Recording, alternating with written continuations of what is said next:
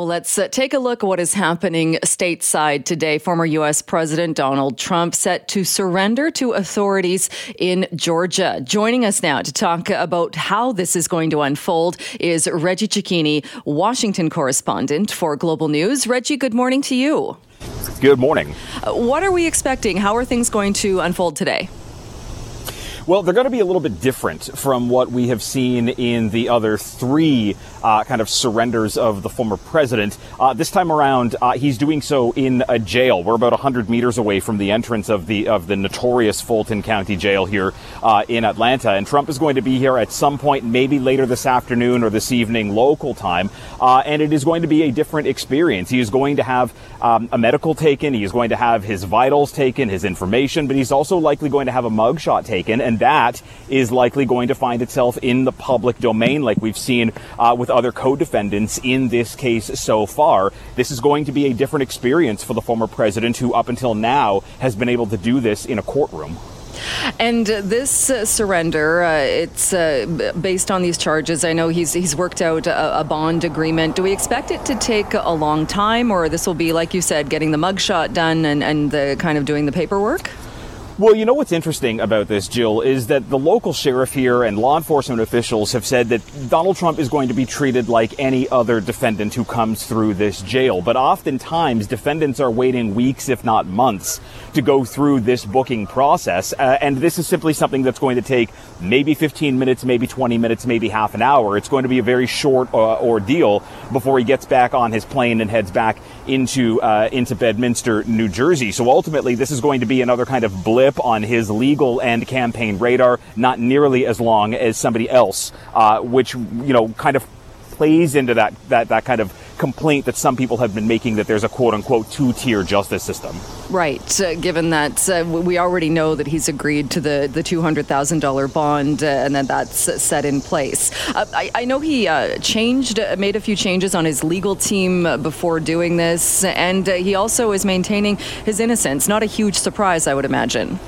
No, not a huge surprise. And this is something that we have seen before. In the lead up to a couple of his other uh, arraignments, we saw him change up the leading members of his legal team. He's done that again today, switching out the top person in the Georgia case and taking uh, a defender known in the kind of Georgian legal circle as one of the top defenders in the state. Uh, and whether it's because the former president feels that he needs stronger representation or because there potentially is a bit of fear from within his legal team that this could be a more difficult case, uh, you know, Trump says that it had nothing to do with the work that was being done. It just simply has to do with how he is going to move forward. But again, this is um, this is one of the more serious cases that he is facing of the four, given the fact uh, that it does include a mob statute on racketeering. That there was this alleged coordinated effort amongst uh, the 19 co-defendants to keep Donald Trump in power by overturning election results in this state. And I was going to ask you that how it kind of compares to the other charges. Like you said, this is the fourth criminal case against uh, Trump, and but but different. And I think, uh, like what you just said, many look at this as being a, a much more serious case.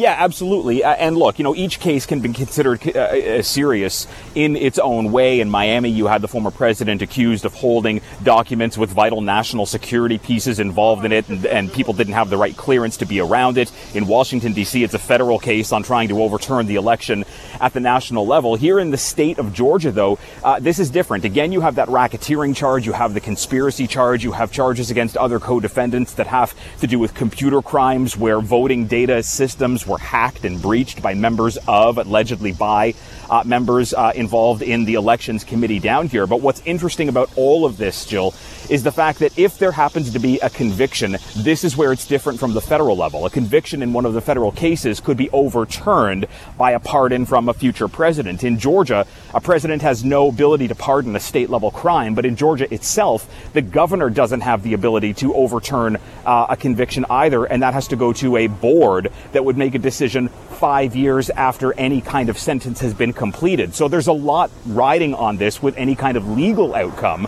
um, and that potentially could be why we saw a change up in President, former President Trump's legal team. Hmm. And so, uh, going forward, I know with the with the deadline approaching for Trump and the rest of the co-accused to to surrender at uh, this jail, what does this say? Do you think, or what does this do for tr- uh, Trump's political future? And and the fact that, like you said, there's going to be a mugshot of Donald Trump that's going to be released to the public. Does this have an impact on his uh, political future? Sure. I mean, look, if you look overall at the numbers, 95% uh, of Republicans, according to some most recent polls that were put out, show uh, n- believe that these these indictments are politically motivated and don't think the president should be facing any kind of legal ramifications for anything that's been done. And when it comes to the mugshot, uh, sure, you're going to see campaign teams, political action groups associated with the with the former president's campaign use it as a fundraising tool. Where you also may find Democratic campaigns using it as a fundraising tool as well to say, look, is this the kind of president that we want? One who has been faced, uh, who is facing criminal charges. This is all going to be used by both sides to try and you know embolden or bolster their claims that they are the ones who should be moving forward. But ultimately, uh, this is is likely not going to do anything to damage the support under the former president. He has a, a kind of strong grip on both the party and on the base. And just last night, Jill, at that GOP debate on stage, seven of eight candidates rose, raised their hands and said that they would support Trump if he becomes the ultimate nominee. Hmm. And Reggie, I'm just curious, what, what's the feeling like there? What's the mood like there? I know you're a, distance away, but uh, what's it like there today? Well, I mean, it, it's it's still quiet. We don't know when the former president is going to show up. There has been a kind of rallying cry to have his supporters come out here. There have been a few of his supporters walking up and down the street. There have been a couple of big trucks with Trump signs on them moving around.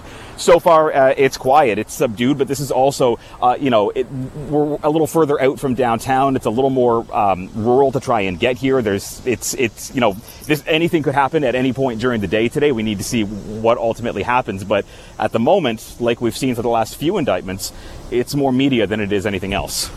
Reggie, always good to chat with you. Thank you so much for keeping us up to date on this. Thank you.